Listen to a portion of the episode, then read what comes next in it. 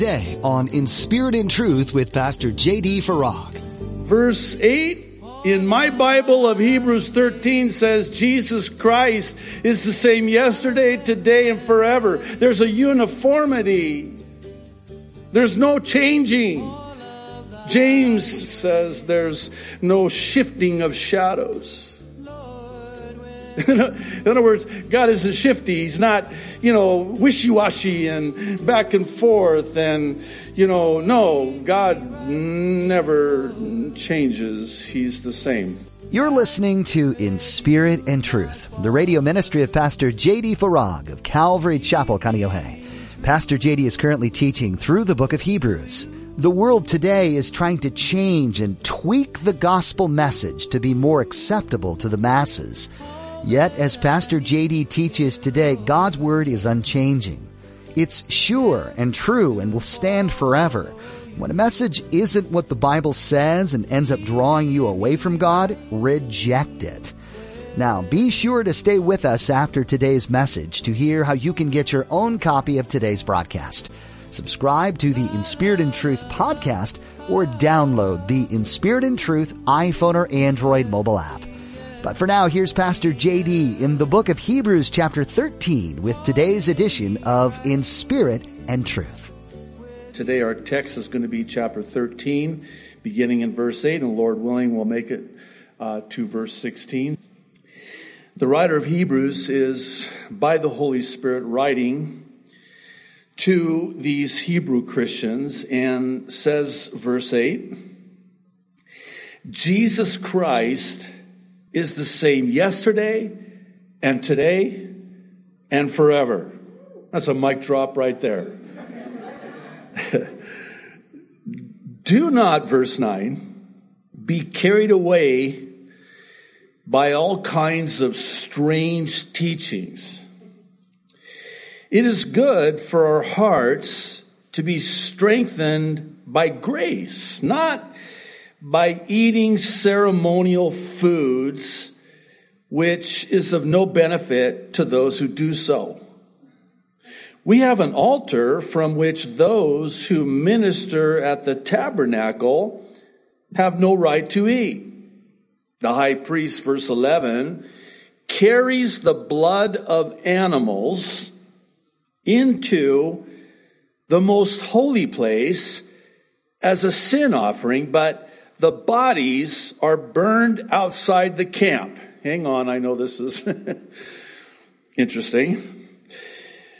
And verse 12, so Jesus also suffered outside the city gate to make the people holy through his own blood.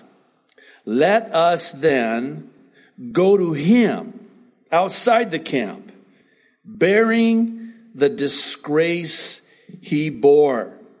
For here, verse 14, we do not have an enduring city, but we are looking for the city that is to come.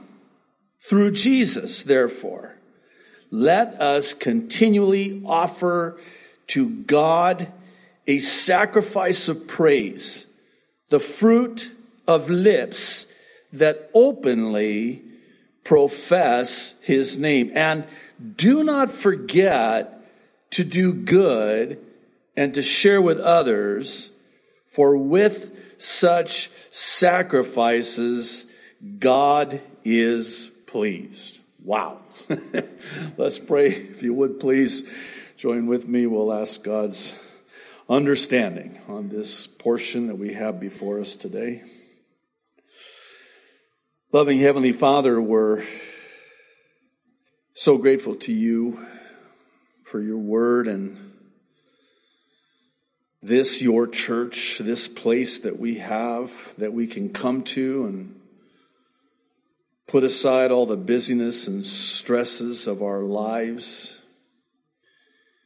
and just focus our attention on you and your word and what you have for us here in your word.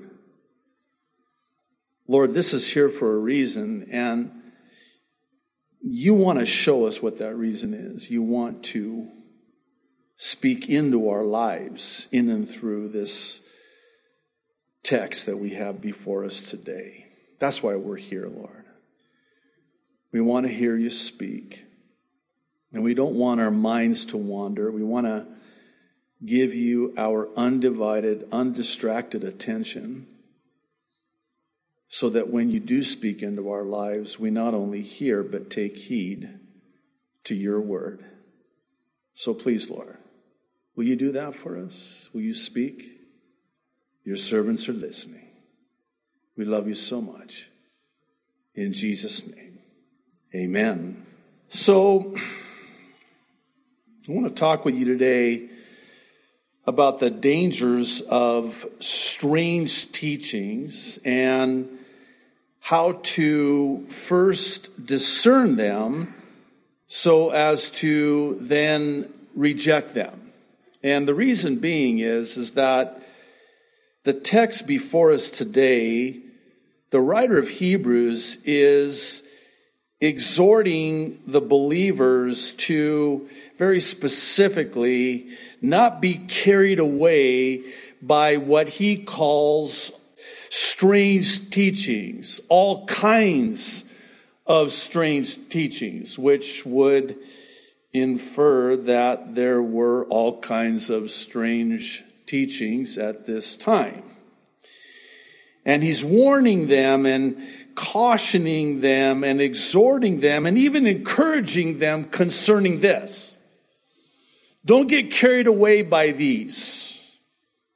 They are strange to the gospel. They are strange to the word of God. And in so doing, what he does, and I hope you'll bear with me because I want to approach the teaching of this text a little bit differently, such that I want to pose questions from within the text.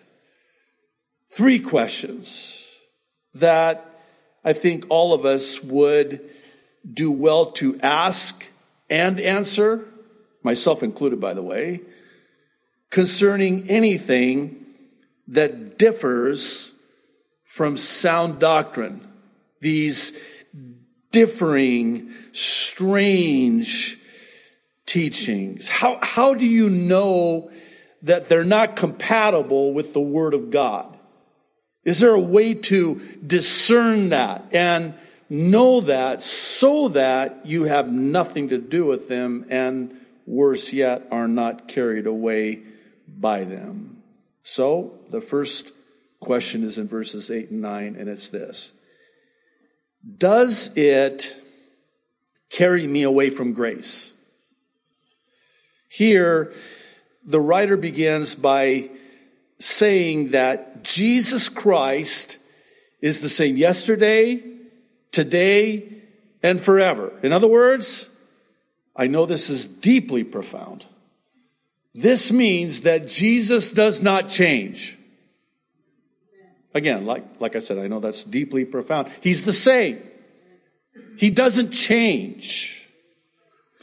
You'll forgive my attempt to wax poetic when I say this, but if it's different and makes Jesus change, it's strange. I told you to bear with me.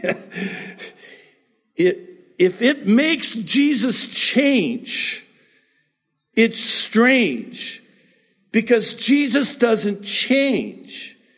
Jesus is the same yesterday, today, and forever. He does not change. And aren't you glad, by the way? Could you imagine if he changed? You know how we say of people, you've changed.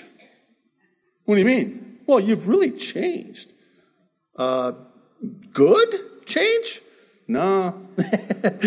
You've really changed. Well, that's not good. I don't want to change that way. I want to change in a good way. Well, the thing is that Jesus does not change. Jesus is perfect. You're not going to change perfect. So now, here's the problem. We've got Jesus, who is the same yesterday, today, and forever, and he doesn't change. But then there's this over here, and it seems to be a little strange, because in order for that to be true, it would need to make Jesus change and not be the same. Doubtless you've heard the saying, if it's new, it's not true, and if it's true, it's not new. If it's true, it's not new. And if it's new, it's not true. So here comes someone, and they've got some new insight. Be very careful. In fact, run from them. New? What do you mean new? Oh, it's new, never seen before insight into the deep understanding of the Word of God. And they say it just like that. I mean, excuse me. Verse 8 in my Bible of Hebrews 13 says Jesus Christ is the same yesterday, today, and forever. There's a uniformity. There's no changing. James says there's no shifting of shadows. In other words, God isn't shifty. He's not, wishy-washy and back and forth. And, no, God never changes. He's the same. He's the same God that he was yesterday, as the same God that he is today, and by the way, he'll be that same God tomorrow too. You don't have to worry about anything. He's not changing. And he doesn't change his mind either. Could you imagine? How weird would that be if God changed his mind? You're praying and God's like, oh, I never saw it like that. Okay, you got a good point there. No, now I'm really messed up because now he's changing. No. He doesn't change. If it makes Jesus change, it becomes strange to the gospel. And the way to know that it is strange to the gospel is because it's not the gospel of grace. Notice where the writer of Hebrews says that we are of grace. It's all of grace, not ceremonial rituals and laws and rules and do's and don'ts. That's not grace. And that's not Jesus. That's strange. That's strange. That's different. It's incompatible with who Jesus is. And it's incompatible with the Word of God. You will know without any doubt, with a surety and assurance, no question, that it is not the Lord if it moves you away from grace, which was the problem for these Hebrew Christians. The temptation, the pull to go back to Judaism. Back to the ceremonial rituals.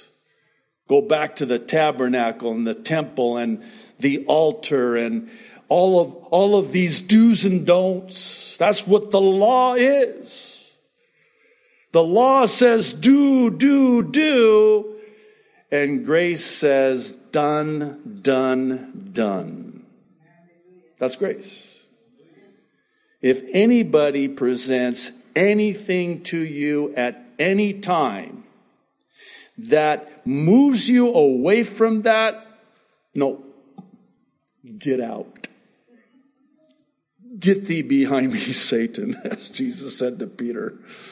Man, that must have really hurt Peter, because it was just right after Jesus told him, wow, blessed are you, Simon Barjona, for, you know, the Lord has revealed this to you. And he just got done being told that, you know, you're going to be the rock. And Peter's like, all that, you know. And then all of a sudden, a few verses later, he's saying to the same Peter, by the way, get thee behind me, Satan. Whoa, what happened? Well, somebody comes to me and tries to pull me into legalism, I'm going to be that blunt. Because that's not Jesus. That's strange. Because Jesus doesn't change. It's grace. It's all of grace. It's all of grace. It's the grace of God. Here's a second question in verses 10 through 14. Does it carry me away from death to self? Now, please stay with me, because verses 10 through 14, the writer, specific to what they were dealing with at that time concerning the ceremonial rituals and the altars, and he has to refocus them and redirect them, even correct them, and get them away from this notion that they had to go to the temple and go to the altar. And what he's saying to them is, no, we follow a rejected Savior. The Savior we follow does not have an altar in the temple in the city. The Savior we follow has a cross outside the city. And that's the problem. Because that means that in order for me to follow Jesus, I have to pick up my cross. And I need to die to myself if I want to be his disciple. And by the way, it's every day. Because it says daily. You know what daily means, right? Every day. And everything within me fights against that. Death to self. No, I'm all about preservation of self. Death to self. Hey, preacher, I can go down the street, and there's this other preacher over here. Big church, by the way.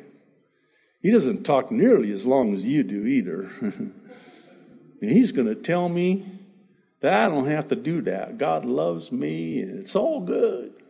Let's just all have a big group hug. He's not preaching the gospel. He's not preaching the word. You can't get away from this. Sadly, in today's world, especially today with everything that's going on, you'd be hard-pressed. Find a church where the whole counsel of God, the whole Word of God is taught. Because when you teach the Bible like this, you can't skip over passages like this. Oh, please don't look at me like, wow, Pastor, you're amazing. No, I'm not. God knows. God knows the truth. If I could, I would. Are you kidding me right now? If I taught the word topically, I would not talk about this. Are you kidding me? Hebrews 13, altar, sacrifice outside the city, shame, disgrace, bore the shame, the disgrace, die to self, pick up your cross. I would much rather have a huge coliseum and tell people all over the world that you don't have to die to self. You can have your best life now. Love yourself. Oh, no, I wish I was being facetious, but I'm not. I actually remember this many years ago now. I remember a teaching where the pastor said something along the lines of, you know, one of the reasons why it's so hard to love others the way you love yourself, as Jesus commanded, is because you just maybe don't love yourself enough. In what world is that even remotely possible? I don't love myself enough? What? I love myself too much. I think about myself all the time. And so do you, so don't look at me all spiritual. You walk by a storefront with the window and it's got the reflection. What are you doing? Come on. Let's be honest. You know, back in the day when you get... Okay, you young people, just bear with me. There was a time not so long ago in a land far, far away when you would actually have to get your photos developed. I know, it's very strange. Talk about strange, right? And you would have to take the film and, you know, Costco, you could go to Costco and they would have 1 hour. And so you'd go do your shopping, you'd take your film in and they would print out your pictures. You couldn't wait to see how they turned out. That's strange, yeah? Wait a minute, give me a moment. I'm having a flashback right now. I'll be back with you in a moment. Wow. And what's the first? You couldn't wait. In fact, you'd show up early. We're not done yet. Almost. Thank you for your patience. We're like, you know, I want to see my pictures. So they finally bring out the envelope, you know, and they ring you up. And you didn't even wait to pay. You're opening that thing up. You're looking through the pictures. And you know which ones the good pictures are? Come on. The ones you look good in. Okay, so let's bring it to the modern day technology. We take them now with our phones, surveillance devices, you know, that track our every move and everything we say. By the way, they listen to everything you say. So, you need Jesus. You never know. Wouldn't that be something? We get to heaven and somebody from the NSA comes up and goes, you know, when you did that, I was listening and then I got saved. Like, praise the Lord. It worked. You never know. So let's bring it into modern day. Is this too much? I'm, you know, bear with me, but you bring it into modern day and you take the picture on your phone and you take 35 of them. And you only pick out the ones that, I mean, they look great. You don't, so delete. Can we talk? Okay, so you find one. Then what do you do? Oh, I guess they have, I don't do this. God knows my heart. If you do this, God loves you and God forgives you, but they have filters. And they have apps that make you look like what you don't really look like. And you can tell, too, by the way. You know, I look at my face and I think, there ain't no app. I don't care. Photoshop, forget it. Try to use Photoshop. Photoshop goes, no. And so, nothing you can do. You just need your glorified body, which is fine because I'm getting a new body and a new face too, and hair, by the way, on this one. So what's your point, Pastor? Do you have a point here? Yeah, I do. Anything or anyone who presents to you this notion of self, it's strange. Get away. We're so glad you joined us for this edition of In Spirit and Truth with Pastor JD. Throughout much of this book, Jesus is mentioned as the great high priest. Aren't you glad that you can go directly to him with your troubles? There's no need for an intermediary person to bridge the gap. Jesus became that bridge when he died on the cross. If you'd like to know or understand more about this concept, we encourage you to go to calvarychapelkaneohe.com and look for the Resources tab. Under that, there's a link to the ABCs of Salvation. This provides an in-depth overview of what it means to believe that Jesus died for your sins and saves you from a life and eternity without Him. Hebrews simply touches on the fact that Jesus fulfilled all the things that were promised in the Old Testament. It's like when you're reading a spy novel and you're given clues earlier on, but then it all makes sense in the end. Would you like to connect with others in their faith walk? If you're not currently part of a church, join us at Calvary Chapel Kaneohe. We meet on Sundays at 8:30, 10:45 a.m. and Thursdays at 7 p.m. You can find directions at our website, calvarychapelkaneohe.com.